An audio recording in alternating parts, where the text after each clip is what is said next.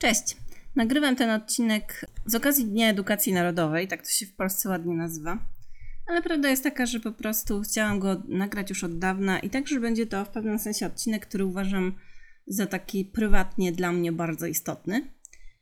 E, I taki, który szczególnie mi leży na sercu z bardzo wielu względów. I też taki, który prawdopodobnie wśród części ludzi wzbudzi gwałtowne emocje, zwłaszcza wśród ludzi, którzy lubią tak zwany zamordyzm i którzy nie uważają dzieci i młodzież za ludzi.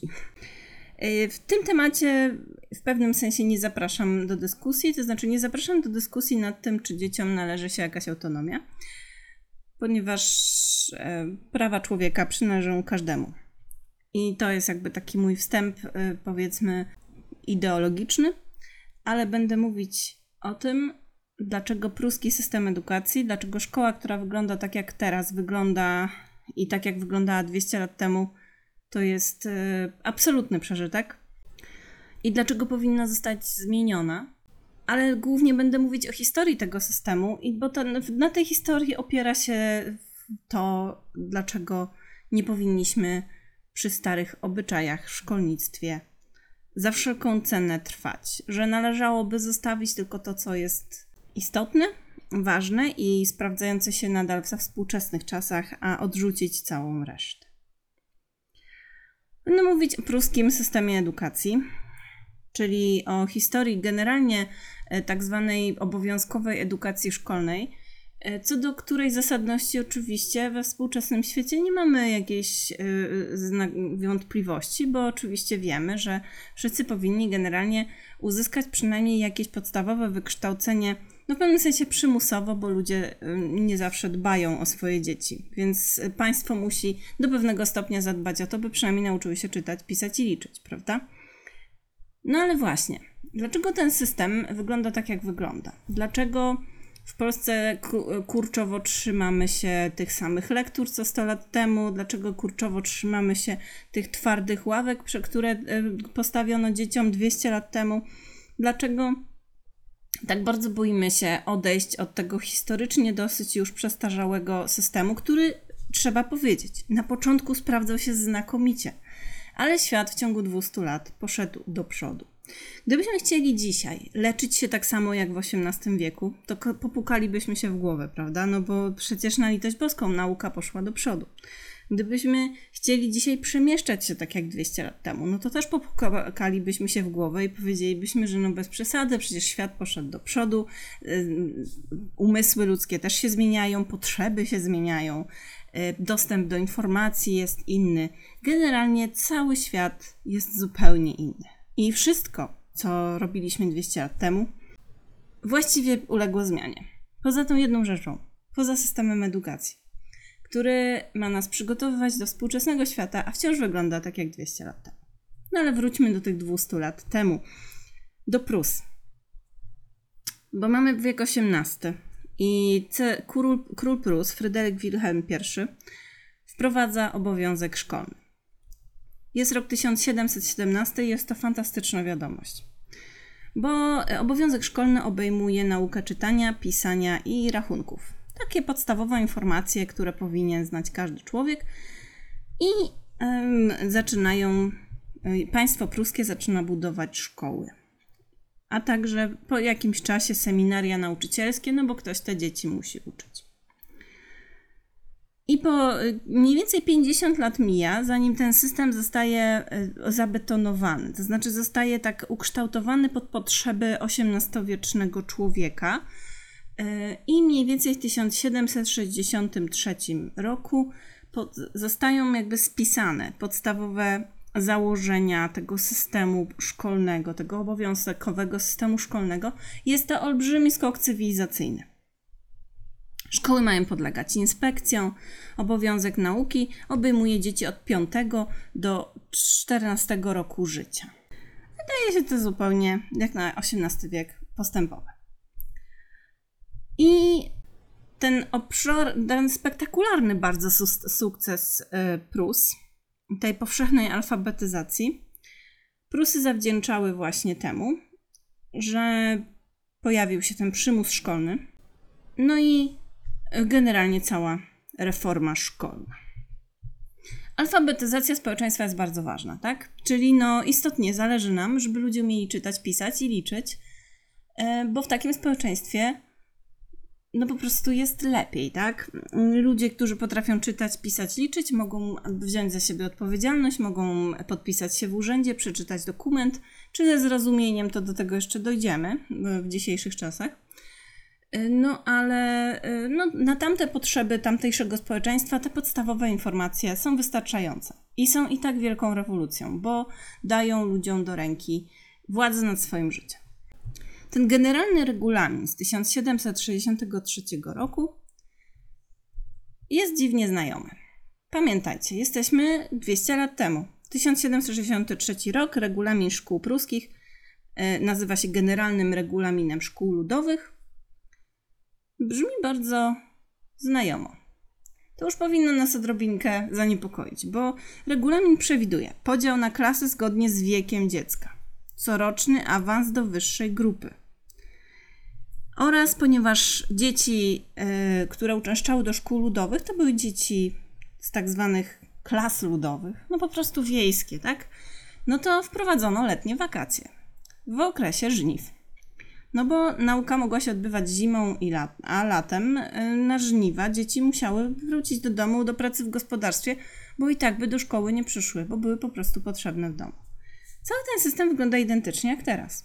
Mamy podział sztywny na klasy według wieku, a nie według rozwoju i umiejętności, bo przecież nauka o psychice i rozwoju dziecka poszła w ciągu 200 lat bardzo do przodu, ale szkoły się do tego nie dostosowały. Y, coroczna promocja do klasy wyższej. W ogóle sam system tej, tych klas jest y, na dzisiejsze czasy dosyć mocno wątpliwy. No i oczywiście wakacje latem, co nam się oczywiście to dobrze układa w tym momencie, no bo jest najlepsza pogoda, miło jest przebywać poza budynkiem, trudno się do tego przyczepić.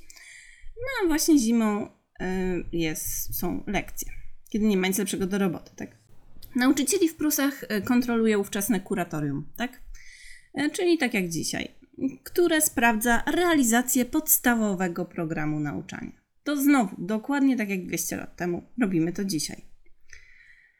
Nauczyciele muszą zdać jakiś egzamin kwalifikacyjny, mm, a władze miały zwalniać, cytat, niekompetentnych, niezgóły dziwaków i szemranych osobników. Y, I tutaj się musimy powiedzieć, że niekompetentnych nauczycieli się dziś nie zwalnia bo karta nauczyciela właściwie prawie uniemożliwia zwolnienie nauczyciela, chyba że przyjdzie do szkoły najebanej na golasa. To wtedy można go zwolnić dyscyplinarnie. Ale jeżeli nie, jeżeli po prostu beznadziejnie uczy, to nadal nie da się go zwolnić, jeżeli jest już zatrudniony na stałe w szkole państwowej. No to tak tylko na marginesie. Bardzo trudno jest się pozbyć nauczyciela ze szkoły. Chyba, że nie będzie dla niego tak zwanego pensum. No ale trudno na przykład nie znaleźć pensum dla matematyka na przykład. Nawet jeśli kompletnie nie potrafi uczyć. Część opłat za szkołę wtedy ponosili rodzice, ale te dzieci, których rodziców nie było stać, mm, no to e, czesną pokrywało państwo. No, czy mniej więcej podobnie jak teraz, choć obecnie no teoretycznie nie płacimy e, za szkołę państwową, choć w praktyce, jak wiemy, no płacimy za nią w podatkach, co jest e, oczywiste i nie można się do tego specjalnie przyczepić, no ale też e, koszt podręczników i innych pomocy szkolnych to jest zupełnie inna bajka. Zwłaszcza w szkole średniej, no bo w podstawówce jeszcze są one refundowane. Mówię to jako matka, kogoś, kto niedługo kończy przygodę z polską edukacją i kto w, w tym roku zapłacił 700 zł za podręczniki dla jednej osoby w szkole średniej. Nawiasem mówiąc. W każdym razie, pod koniec XVIII wieku do, na terenie jakby rządzonym przez Prusy do szkół tych podstawowych chodziło około połowa dzieci. I to był oto i tak ogromny sukces. Tak, no bo wcześniej no, no, praktycznie poza dziećmi warstw tak zwanych wyższych, to dzieci chłopskie nie chodziły do szkół. Przymus szkolny był trudno do wyegzekwowania oczywiście. Zwłaszcza, że pomysł alfabetyzacji gminu tak zwanego nie wzbudził zachwytu naturalnie szlachty. No bo znowu, debilem łatwiej się rządzi, prawda? Mówiono wówczas, że jak bydło, im głupszy chłop, tym łatwiej zaakceptuje swój los. Być może jest to jakaś przesłanka, dlaczego współczesne szkoły wyglądają tak, jak wyglądają. E, również rodzice nie bardzo chcieli na wsiach posyłać dzieci do szkół, bo po prostu potrzebne im były w domu do pomocy przy wszystkim. E, no bo umówmy się, że jak na przykład chłopi mieli w domu, nie wiem, siedmioro dzieci i do ogarnięcia krowy i konie, no to e, wiecie, ktoś się tymi dziećmi musiał zająć, czyli najlepiej te starsze dzieci, które powinny być w szkole. No wiecie, to po prostu tak działa. Dlatego ten przymus był konieczny, bo inaczej dzieci były skazane no, na swoich rodziców. Sytuacja zaczyna się trochę zmieniać w Prusach yy, z powodu wojen napoleońskich. Bitwa pod Austerlitz odbija się bardzo boleśnie na Prusach, bo widać największe bolączki pruskiej armii. Kadra oficerska się starzeje, metody szkolenia żołnierzy są archaiczne, powolnie re wojsko reaguje powolnie na sytuację, żołnierze się mylą, jak formują szeregi. No, generalnie administracja jest też źle zorganizowana. No, w pewnym sensie kwestie organizacyjne w armii przesądzają o, to, o tym, że starcie z armią francuską jest klęską. Dlatego też rozwijający się pruski system edukacji jest idealną odpowiedzią na te potrzeby, ponieważ kogo nagle zaczyna brakować w państwie? Epoka wielkich wojen powoli się kończy. To znaczy, oni nie wiedzą, że przyjdą kolejne wojny, ale tych takich nieustannych potyczek między państwami, y, no, no jakby jest coraz mniej, tak? To już jakby świat się zmienia z biegiem lat, przychodzi wiek XIX, y, granice zaczynają się mniej więcej stabilizować i przychodzi faza industrializacji. No i najbardziej brakuje w społeczeństwie, poza tym, że wojskowych i żołnierzy, którzy potrafią policzyć regiment i nie zgubią się w polu walki, bo nie będą umieli policzyć od pięć od lewa, że to są nasi, no to brakuje tych prostych obywateli, którzy zrozumieją pisemne instrukcje i obwieszczenia. Tak? Ludzi jest coraz więcej, fabryk jest coraz więcej. I podstawowa szkoła musi ukształtować po pierwsze przyszłych żołnierzy, którzy nie są kompletnymi debilami, robotników, no bo wiadomo, no i urzędników, bo ludzi jest coraz więcej znowu i trzeba nimi zarządzać. No, yy, szlachta nie będzie tego robić. Tak? Szlachta nie zajmie się wszystkim, co wymaga yy, czytania i pisania, no bo tych yy, rzeczy jest coraz więcej. Więc szkoła pruska musi wyglądać dokładnie tak, jak praca w fabryce. To znaczy, rozkład zajęć musi być sztywny, zapamiętywany. Formuła zajęć, dzwonki, to wszystko ma wyglądać jak praca w fabryce. Odtąd dotąd. Dzieci muszą być przyzwyczajone od małego do powtarzalnej, indywidualnej, żmudnej pracy i niekwestionowania zwierzchnika. Tak? Ma uczyć hierarchii i posłuszeństwa. To jest elementy bardzo potrzebne w krajach autorytarnych. Nie podważamy autorytetu nauczyciela i surowo karamy za błędy. Karzemy. Słuchajcie, to, że szkoła opiera się na głównie ka ka karaniu za błędy, a nie na wzmacnianiu pozytywnych rzeczy, działa do dziś. I działa to tak dobrze przez te wszystkie epoki, że wystarczy wejść na dowolny artykuł w internecie i zobaczyć, że ludzie są tak wytrenowani, że za błędy trzeba surowo ukarać, że nieważne, że przeczytają artykuł na trzy strony, ważne, że ktoś w tym artykule zrobił jeden błąd ortograficzny albo literówkę i oni natychmiast przyjeżdżają z tak zwaną mordą, żeby o tym powiedzieć. Nie przyjeżdżają powiedzieć, że jest coś w porządku. Przyjeżdżają powiedzieć, ale ty zrobiłeś błąd i powinieneś umrzeć. Tak? Ponieważ nauczała nas, naucza nas do tej pory szkoła oparta na pruskim systemie dla robotników fabrycznych, że trzeba ukarać surowo błąd i że nie ma od tego odwołania. Bo tak powiedział nauczyciel, tak? Bo taka jest, taki jest system, że nie będziemy mówić o tym, co jest dobrze, będziemy mówić o tym, co jest źle. Dzwonek ma być co 45 minut, a dzieci mają jak psy Pawłowa się na niego ślinić. Szkoły oczywiście zaczynają e, się coraz bardziej biurokratyzować, no bo dzieci do nauczenia jest coraz więcej, zaczynają podlegać pod ministerstwo, wtedy spraw wewnętrznych plus. Zakres przekazywanej wiedzy i wymagania wobec nauczycieli zaczynają być regulowane przez ustawy. To jest w porządku, tak? Problem polega na tym, jaka jest to wiedza. Skuteczność nauczania mają określać wyniki egzaminów. Pojawiają się w XIX wieku pierwsze te egzaminy, żeby zweryfikować wiedzę.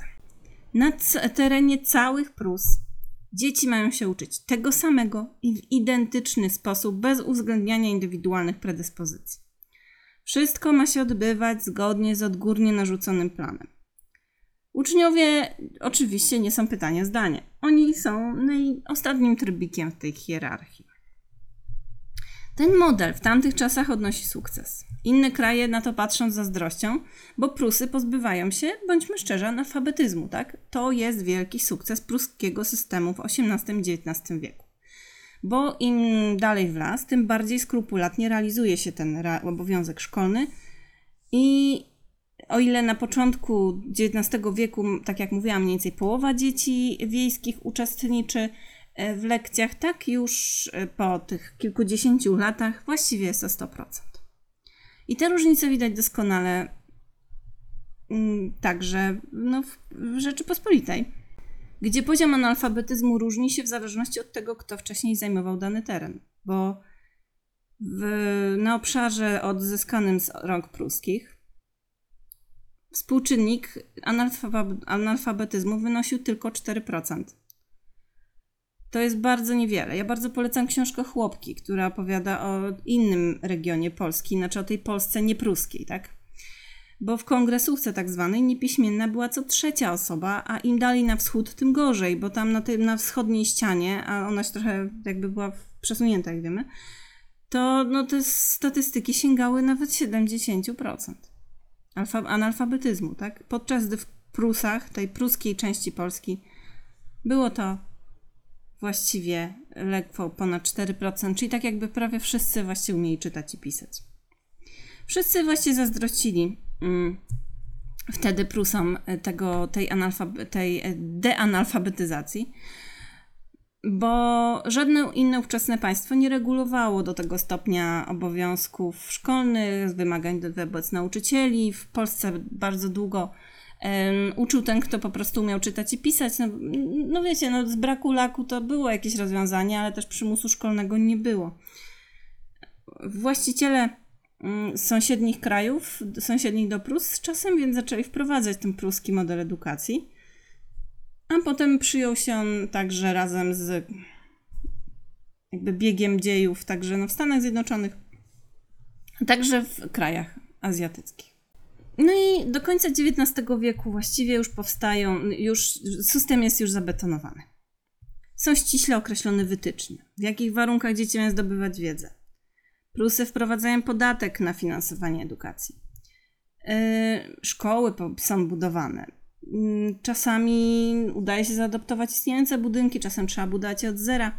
No i są jeszcze, i teraz znowu, pojawiają się wytyczne dotyczące tego, jak wygląda sala szkolna, już takie, e, to, te wytyczne były wcześniej, ale teraz zostają już ugruntowane. To znaczy, i znowu, wygląda to dokładnie tak jak teraz. Na każdego ucznia przypada ławka o wielkości przynajmniej 0,6 metra, a także własne krzesło. Dzieci siedzą jedno za drugim w równych odległościach, miejsce zależy od wzrostu, czyli niscy z przodu, wysocy z tyłu. Sale lekcyjne muszą osłaniać przed wiatrem i deszczem. Na wyposażeniu są tablica, gąbki, mównica, biurko nauczyciela, jedna szafka na pomoce naukowe. Gdzie uczniowie mają mieć dostęp do podręczników, map, cyrkli i globusa. W szkole znajduje się też zwykle jakiś instrument muzyczny, wtedy to były modne skrzypce akurat w XIX wieku. Czy to nie brzmi znajomo? Poza tymi skrzypcami, na instrumenty to szkoły nie stać akurat dzisiejszej. No, mamy tablicę, mównicę nauczyciela. W tym momencie może nie ma mównicy, bo nauczyciel nie ma katedry, chociaż w liceach niektórych już nadal przetrwały te katedry. Biurko nauczyciela, szafka na pomoc nauką. Słuchajcie, no to jest dokładnie to samo co teraz, a mówimy o czasach sprzed 100-200 lat.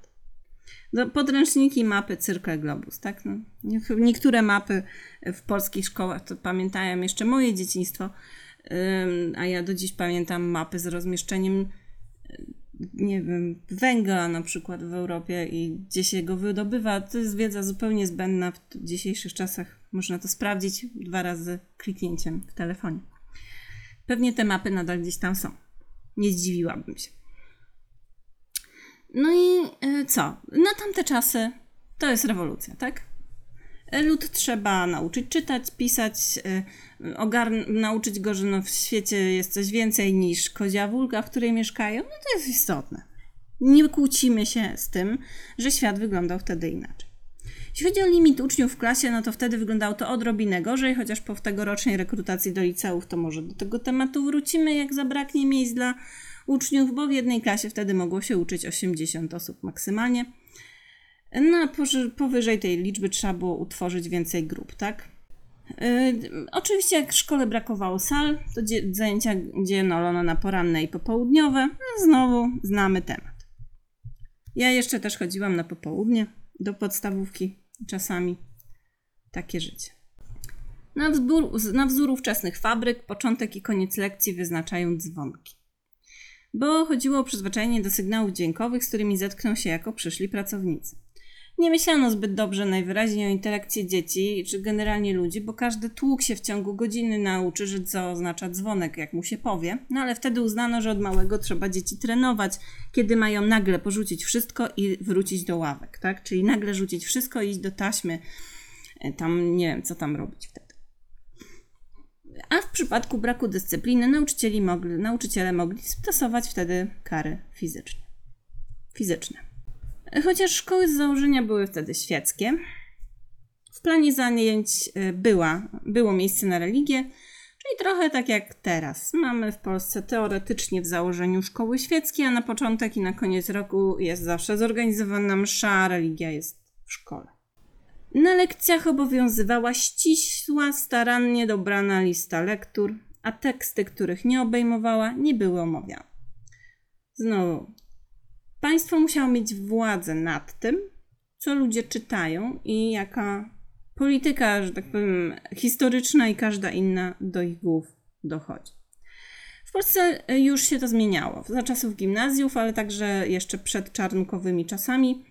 Wciąż lista lektur była z, nie tak sztywna, mniejsza, było dużo więcej lektur do wyboru. Obecnie na przykład w szkole średniej, moje dziecko ma dokładnie te same lektury, co ja miałam w szkole średniej, a minęło już wiele dekad. E, I nie są to lektury porywające dla nastolatka, a zakładam, i z tym też nie podejmuję jakiejś szczególnej dyskusji, że świat się zmienił na tyle, że naprawdę nie musimy znać wszystkich założeń działania filomatów i filaretów, bo jest wiele bardziej interesujących dla dzisiejszej młodzieży problemów społecznych, które mogłaby poznać w jakiejś literaturze. No ale najwyraźniej nie według ministerstwa. Brzmi to wszystko bardzo znajomo, z, jeśli chodzi o szkołę pruską. No, taki zabieg miał oczywiście jasny cel. Szkoła miała kierować, kształtować e, postawy patriotyczne i wyrabiać w uczniach poglądy, które pożądała, których pożądała władza. Takim narzędziem jest obecnie także szkoła. Nikt nie myśli o dobru dzieci, o ich e, możliwościach rozwojowych, o tym, by zrezygnować z tych sztywnych dzwonków, być może, żeby zrezygnować nawet z podziału na klasy, ale raczej na stopnie umiejętności, bo dzieci rozwijają się w różnym tempie. Chodzi tylko i wyłącznie o to, żeby dzieci ukształtować tak, jak tego chce państwo. Nic jednak tak dobrze nie działa na młodzież jak przymus, prawda? W każdym razie w miarę upływu czasu szkoła w modelu pruskim niezbyt ewoluowała.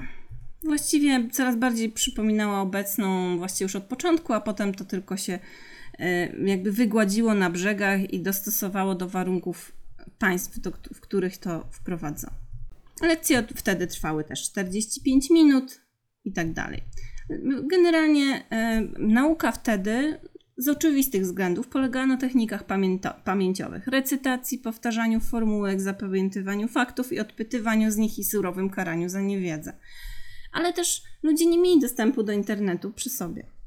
Nie mieli nawet dostępu do, do bibliotek często, tak? To oni, to czego nie mieli w głowie, to trudno im było zdobyć inne informacje. Nauczenie się wszystkiego na pamięć było jedyną możliwością, by mieć te informacje przy sobie.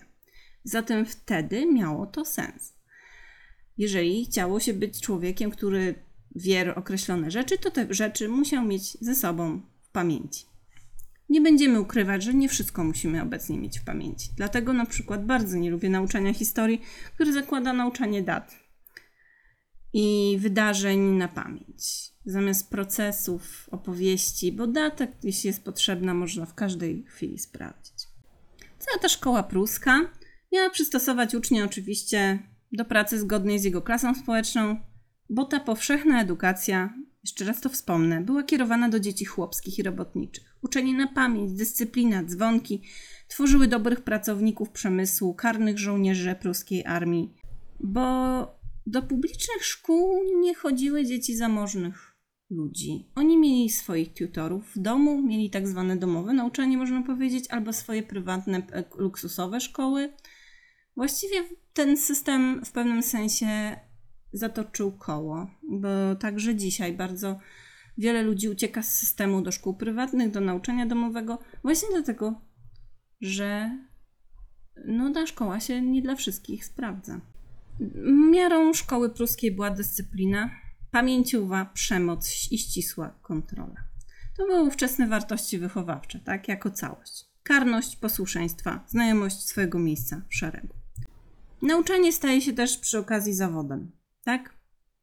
Bo jeszcze w XVIII wieku przed, y, przed całą tą reformą pruską, edukowaniem innych zajmowali się często no właśnie duchowni, no bo oni byli po jakichś uczelniach zwykle studiowali coś, tak? Mieli jakieś tam kompetencje. Podoficerowie czasami nauczali. E, czasami uczeniem zajmowali się na przykład organiści kościelni, bo oni zwykle też umieli czytać, no na przykład piosenki, nie? No to też już właściwie była jakaś umiejętność. Ale kiedy Prusy wprowadziły kolegia nauczycielskie, to nauczyciel już musiał mieć certyfikat, zdać jakiś egzamin, otrzymywał państwowe wynagrodzenie. Ale to wynagrodzenie to taka ciekawostka na początku. Jeśli chodzi o wynagrodzenie nauczyciela, to też się bardzo nie zmieniło. Nauczyciele to nie byli od początku w tym pruskim systemie specjalnie poważani i dobrze wynagradzani, bo wy, wy, wysokość wynagrodzenia na początku nauczyciela wynosiła mniej więcej 1 trzecią zarobków proboszcza. Powszechnie już wtedy mówiło się, że nauczyciele klepią biedę, co widać jest tradycją pruskiego systemu edukacji zachowaną po dziś dzień. Nauczycielom często przypisywało się wtedy zarozumiałość, apodyktyczność, znamy to, nie? Ale zawód mimo wszystko cieszył się pewnym poważaniem. Głównie dlatego, że system edukacji wprowadzony wtedy cieszy, no, przynosił rezultaty, tak? No bo nagle y, oto dzieci chłopskie uczą się czytać, pisać i liczyć. Oto nawet w tym opresyjnym bardzo systemie ujawnia się w niektórych z nich jakiś potencjał, są w stanie wyjść poza swoją klasę społeczną. E, no, co także przynosi sukcesy w wojsku, ponieważ pod koniec e, tam stulecia pojawia się przysłowie bitwy, bitwy pod e, Kuningrad i Sedanem zostały rozstrzygnięte przez pruskiego nauczyciela szkoły podstawowej ponieważ pruska armia wykazała się sprawniejszą organizacją, wyszkoleniem, bo można było tym żołnierzom napisać po prostu, co mają robić, oni potrafili policzyć. To w ogóle zmieniło także sytuację w armii. Dlatego pruski model szkolnictwa w tamtej epoce nie zasługuje na potępienie. On był przystosowany do czasów, w których powstał. Tak jak dział, przystosowany do czasów, w których powstała medycyna XVIII-XIX wieczna. Ona działała tak, jak potrafiła. Ale przecież nikt nie postulował, byśmy wiecznie leczyli wszystko przystawianiem pijawek i puszczaniem krwi. Czy wcierkami z rtęci, prawda? No bo wiedza i świat się zmieniają. Pruski system dał społeczeństwu Prus podstawowe narzędzia rozumienia świata. Czytanie, pisanie, liczenie. To był największy sukces nowoczesnego społeczeństwa i prawdziwa humanitarna wartość ale minęło 200 lat. W 1834 roku w Prusach wprowadzono matury, które miały być warunkiem dla podjęcia studiów, ale także dla pracy jako urzędnik. Ci, którzy nie zdali matury, nadal mogli studiować, ale bez perspektywy uzyskania stopnia naukowego. Było to w sumie takie no, nie był to taki jakiś super najgorszy pomysł, tak? Może nie mogli dostać stopnia naukowego, może im to nie otwierało wielu drzwi, ale nadal nauka przed nimi nie była zamknięta. Zawsze mogli potem podejść jeszcze raz do egzaminu, prawda?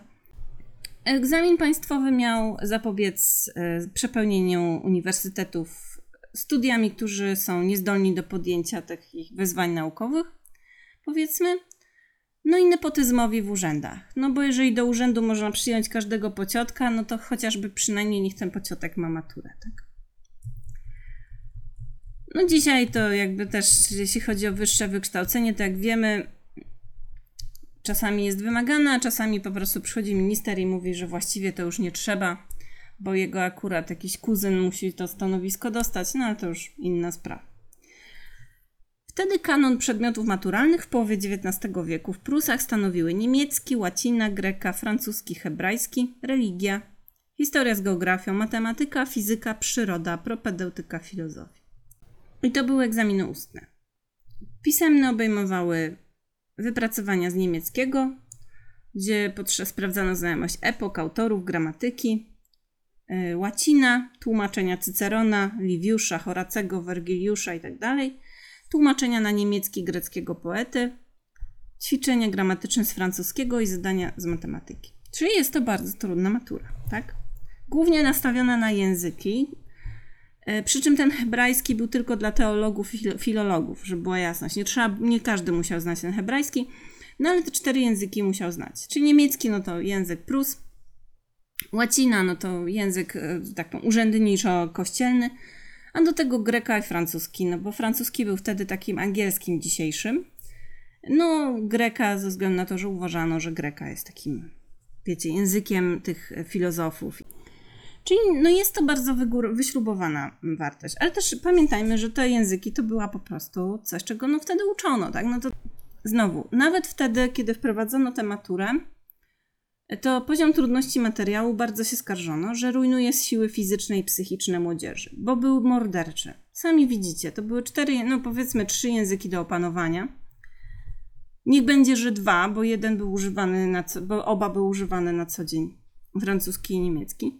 Ale nadal. Lekarze wtedy dowodzili, że gimnazjaliści zapadają na choroby systemu nerwowego, podobnie trochę jak dzisiaj, że po prostu przeciążeni są zwyczajnie nauką. Argumentowano, że w szkołach zbyt dużo jest siedzenia nad książkami i siedzenia w twardych ławkach, ponieważ to nie jest zdrowe, bo nadal dzieci ukażujemy, każemy im siedzieć przez 8 godzin w szkole, bo w szkole średniej naprawdę spędzają cały etat dzieciaki, zwłaszcza w pierwszych dwóch klasach szkoły średniej, na twardym krześle. No to wiecie, no nauczyciele często już mają miękkie krzesła biurowe i mogą sobie cały mogą sobie chodzić po klasie, a nasze dzieci siedzą w twardej ławce przez cały dzień. To nie jest zdrowe ani wygodne.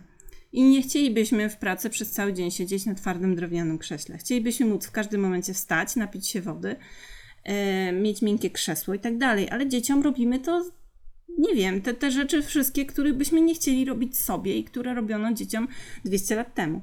No więc yy, lekarze się skarżyli, że te 40 godzin tygodniowo w twardej ławce rujnuje dzieciom zdrowie. Nawet wtedy, nawet już ten XIX wieku, już wiedziano, że to jest bardzo zły pomysł. Ale tego nie zmieniono. Nie zmieniono i są takie badania Malcolma Harrisa, z których wynika, że obecnie dzieci spędzają w szkole 20% czasu więcej niż my. I faktycznie tak jest. Ja widzę, jak to wygląda. Przebrnęłam przez cały system tej cholernej e, obowiązkowej edukacji. Jesteśmy blisko matury na szczęście, ale jest to absolutnie mordercze. Mm, I ilość zajęć, zwłaszcza obecnie w szkołach średnich, jest nieprawdopodobnie za duża i program jest niewiarygodnie wręcz przeładowany i niesamowicie niedostosowany do współczesnych czasów. Mimo całej technologicznej rewolucji, wszechobecnych ułatwień, nie ma ani wygodnych ławek, ani nie odeszliśmy od tych cholernych dzwonków, ani nie przerobiliśmy systemu edukacji e, na taki, który by nie ignorował postępu technologicznego. Szkoła to taki biurokratyczny obowiązek. Trzeba coś napisać, rozwiązać zadanie, nawet jeżeli nie mają one sensu, z perspektywy wiedzy o ludzkim mózgu.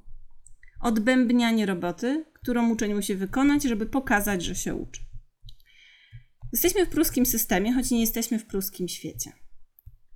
Myślimy nad tym, gdy myślimy nad tym, jak zmienić szkołę, to myślimy o przedmiotach, które trzeba dodać lub odjąć. Że trzeba by dodać edukację seksualną, wiadomo, edukację klimatyczną, finansową. Jakby myślimy o tym rozroście, o nowych biurokratycznych obowiązkach, które sprawiają, że dzieci siedzą coraz dłużej w szkole. Mamy coraz większy problem z nauczycielami, mamy braki kadrowe, ale nie myślimy o tym, żeby cały ten system po prostu zaorać. Żeby dzieci się uczyły tego, jak przeczytać umowę o pracę, jak rozwiązać jak wypełnić PITA, sprawdzić go. W tym momencie nawet nie muszą go same wypełniać, tak? Jak sprawdzić, czy ten PIT gotowy w systemie jest prawidłowo wypełniony. Dziecko musi cały czas pracować, cały czas się uczyć na pamięć rzeczy, które za chwilę zapomina, bo dzisiejszy, dzisiejszy świat jest taki, że dzieci nie są głupie. One bardzo szybko zauważają, że uczenie się rzeczy na pamięć nie ma sensu. Że robią te, to wszystko tylko po to, żeby mieć tak zwane zaliczone. Bo nie traktujmy naszych dzieci jak kretynów, którzy nie zauważają, że szkoła nie ma sensu. Nie wymagajmy od nich samych piątek e, kosztem zdrowia. I dajmy im czasem zostać w domu. Prace domowe w dzisiejszych czasach nie ma, są pozbawione całkowicie sensu. W ogóle idea pracy domowej jako zanoszenia w ogóle pracy do domu, chociaż my po, po wyjściu z pracy chcemy mieć już spokój, prawda? A nie robić jeszcze jakieś papiery dla szefa Idea pracy domowej jest generalnie bardzo krzywdząca. Wiemy, że nie daje żadnego edukacyjnej wartości dodanej, tak zwanej. A w czasach, kiedy mamy internet i chat GPT, praca domowa jest wyłącznie właściwie terrorem, by dziecko musiało po szkole jeszcze coś robić. A nauczyciel chyba robi z siebie kretyna, że udaje, że sprawdza pracę, którą, którą zrobiło dziecko, chociaż im dalej w y, lata edukacji, tym częściej te prace są zrobione przez komputer, więc sprawdzanie tego kompletnie nie ma sensu. Dzieci dzisiaj pracują znacznie dłużej niż pozwala na to kodeks pracy. Nie możemy poza posłać nieletniego do pracy 8 godzin dziennie, bo kodeks pracy no to nie pozwala, ale pozwalamy mu 8 godzin dziennie siedzieć w twardej ławce, a potem jeszcze po szkole siedzieć nad książkami. Gdyby Państwowa Inspekcja Pracy weszła do szkół i wzięła pod uwagę pracę w szkole i w domu, to większość szkół powinna płacić kary za zbyt długą pracę dzieci, tak? Pruski system nie powinien istnieć już. Tak? My powinniśmy iść w kierunku indywidualizacji, kierunku uczenia odsiewania faktów od fejków, w kierunku wiedzy ogólnej, ale wiedzy potrzebnej. Niech to podstawowe wykształcenie będzie faktycznie wykształceniem podstawowym, które daje informacje dające sprawne funkcjonowanie w świecie, a nie takie, że dzieciaki wychodzące ze szkół często nie mają czasu nauczyć się sprawnego, powolnego czytania ze zrozumieniem i to nie dlatego, że są głupie, tylko dlatego, że są przepracowane i dlatego, że szkoła na takie umiejętności nie stawia w ogóle nacisku bo stawia nacisk na naukę na pamięć. Po co się mają uczyć ze zrozumieniem, jeżeli wystarczy, że wyrecytują to, co nauczyły się na pamięć? Wiemy też, że w okresie dojrzewania dzieciaki rano kompletnie nie kontaktują, bo ich zegar biologiczny się przestawia. Nadal jednak nie bierzemy tego w żaden sposób pod uwagę. Problemem edukacji jest też motywacja. O ile w XIX wieku niewiele trzeba było, ponieważ no, też niewiele wiedzieliśmy na temat rozwoju człowieka, ludzie byli zmotywowani, no faktem, że no po pierwsze nie było innego wyjścia, a po drugie, no to był nadal jakiś postęp społeczny, tak? Oni byli zmotywowani samym faktem, że na przykład, nie wiem, oni jako pierwsi w rodzinie będą umieli czytać i pisać. No dzisiaj moglibyśmy wykorzystać zupełnie inne narzędzia do motywowania, tak? jakby y, roz, świat nam się rozjechał. Rozwój y, społeczeństwa, rozwój nauki, rozwój, rozjechał nam się kompletnie ze szkolnictwem. Nadal trzymamy się XIX-wiecznego, XVIII-wiecznego wręcz systemu w XXI wieku. Ludzie potrzebują sensu, dla którego coś robią. Więc y, dzieci nie widzą sensu w tym, co robią, dlatego nie znoszą szkoły, bo wiedzą, że są przymuszane do robienia rzeczy, które są po nic, tylko dla zasady, tak? Dzieci nadal uczą, czytają lektury z XVIII-XIX wieku. Ja nie mówię, żeby w ogóle o nich nie mówić, ale po co czytać przez cały rok romantyków, jak to bywa w drugiej klasie liceum, która składa się wyłącznie z czytania romantycznej literatury, trzepania tych słowackich i Mickiewiczów przez cały, cały rok. Nadal uczą się szczegółowej budowy komórki. Przyz powiedzcie mi, kiedy Wam się ostatnio przydała wiedza o budowie komórki i tego, gdzie są jakieś organelle i inne tego typu rzeczy, bo ja tam nie wiem, tak? No i po prostu myślę, że cały ten system mm, nastawiony na zapierdzielanie od 8 do 16 z przerwami po 15 minut na ślinienie się po dzwonku jest niepoważne. Powinniśmy uczyć, jak podchodzić do mediów społecznościowych. Powinniśmy uczyć oczywiście e, do porządnej literatury, ale przestańmy jako Europejczycy nurzać się ciągle w bogojczyźnianych tekstach, zamiast pozwolić dzieciom rozpoznać trochę więcej literatury współczesnej, światowej także, która jest naprawdę wspaniała i bliższa ich czasom i bliższa ich problemom. Myślę, że zarówno uczniom, jak i nauczycielom, jak i rodzicom towarzyszy poczucie bezsensu cała ta podstawa programowa to jedna wielka bzdura. Gdybym chciała się pochylić nad podstawą programową z takiej na przykład historii, to bym tylko płakała. Nie będę robić o tym podcastu, bo przecież się potnę. Że to tyle na dzisiaj. Chciałam Wam prze, przetoczyć ten, ten taki rant trochę na Dzień tak zwanego nauczyciela. Nie dlatego, żeby dopiec nauczycielom, bo oni są w tym systemie tak samo ofiarami. Znam bardzo wielu nauczycieli, Jestem dzieckiem dwóch nauczycieli, dwojga nauczycieli, ale yy, nadal uważam, że to jest system, który rodzi głównie patologię. I niewiele zrodzić może już dobrego. Nie dlatego, że był zły u zarania, tylko dlatego, że nie uległ zmianom, łącz razem z zmieniającym się światem. Tak jak z, razem ze zmieniającym światem zmieniało się wszystko. Zmieniały się sposoby transportu, sposoby myślenia, zmieniały się sposoby pracy. Pracujemy inaczej, nie innych godzinach, zmienia się e, medycyna, zmienia się wszystko, tylko nie pruski system edukacji. Przynajmniej nie w naszym kraju, bo no i nie na wschodzie, bo ten pruski system nadal się bardzo dobrze utrzymuje w Rosji, w Ukrainie, Białorusi bo, no bo nadal jesteśmy mentalnie na wschodzie i musimy po prostu usiąść i spojrzeć sobie w twarz i powiedzieć, że kiedy pozbędziemy się wreszcie tej władzy, to musimy zrobić coś więcej niż usunięcie absurdalnej historii teraźniejszości. Musimy wkroczyć z dziećmi do XXI wieku, zanim one wszystkie wylądują w psychiatryku, chociaż nie zrobią tego, bo nie ma miejsca już w szpitalach psychiatrycznych dla młodzieży. To tak trochę bardziej współcześnie dzisiaj, dlatego ten odcinek jest dodatkowy. Pilnujcie dzieci, nie wywierajcie na nich aż takiej presji, bo już w szkole jest wystarczająco trudno. Mówię to, bo po prostu widzę, wiem, znam nauczycieli, jestem dzieckiem nauczycieli, przeszłam przez system edukacji, jestem matką kogoś, kto przez ten system musi brnąć. E, I miejcie w sobie więcej zrozumienia dla młodzieży. Ja wiem, że bardzo łatwo jest krzyczeć, że o, bo to tam ten bezstresowe wychowanie jest taki wytrych dla ludzi, którzy lubią krzyczeć, że za naszych czasów to było lepiej. Ale było inaczej, my byliśmy inni. Ja nie miałam internetu, kiedy chodziłam do szkoły. On y, raczkował właściwie w, takim, w takiej formie, jaka jest dzisiaj, dopiero kiedy studiowałam. Nie był mi jeszcze na studiach w ogóle potrzebny, bo w tym internecie jeszcze nic nie było. I y, Także no, słuchajcie, no, zrozummy, że świat pędzi coraz szybciej, a nasze dzieci są w, zanurzone w zupełnie innej rzeczywistości. Nie każmy im trwać w XIX-XVIII wieku, siedzieć cały dzień w twardych ławkach, kłuć na pamięć, nie wiem. Yy, ostatnio, słuchajcie, słuchajcie, pod koniec yy, roku szkolnego poprzedniego Pamiętam bardzo szczegółowo, że moje dziecko miało sprawdzian z biologii, a nie ma biologii rozszerzonej, żeby była jasność. To nie jest tak, że tam e, poszło na biologię rozszerzoną, teraz narzeka. Tylko na absolutnie podstawowej biologii dzieci się miały nauczyć szczegółowej budowy różnych rodzajów hormonów. To naprawdę jest dosyć skomplikowane, sposobu ich przenikania i tak dalej. To nie jest wiedza tak zwana podstawowa.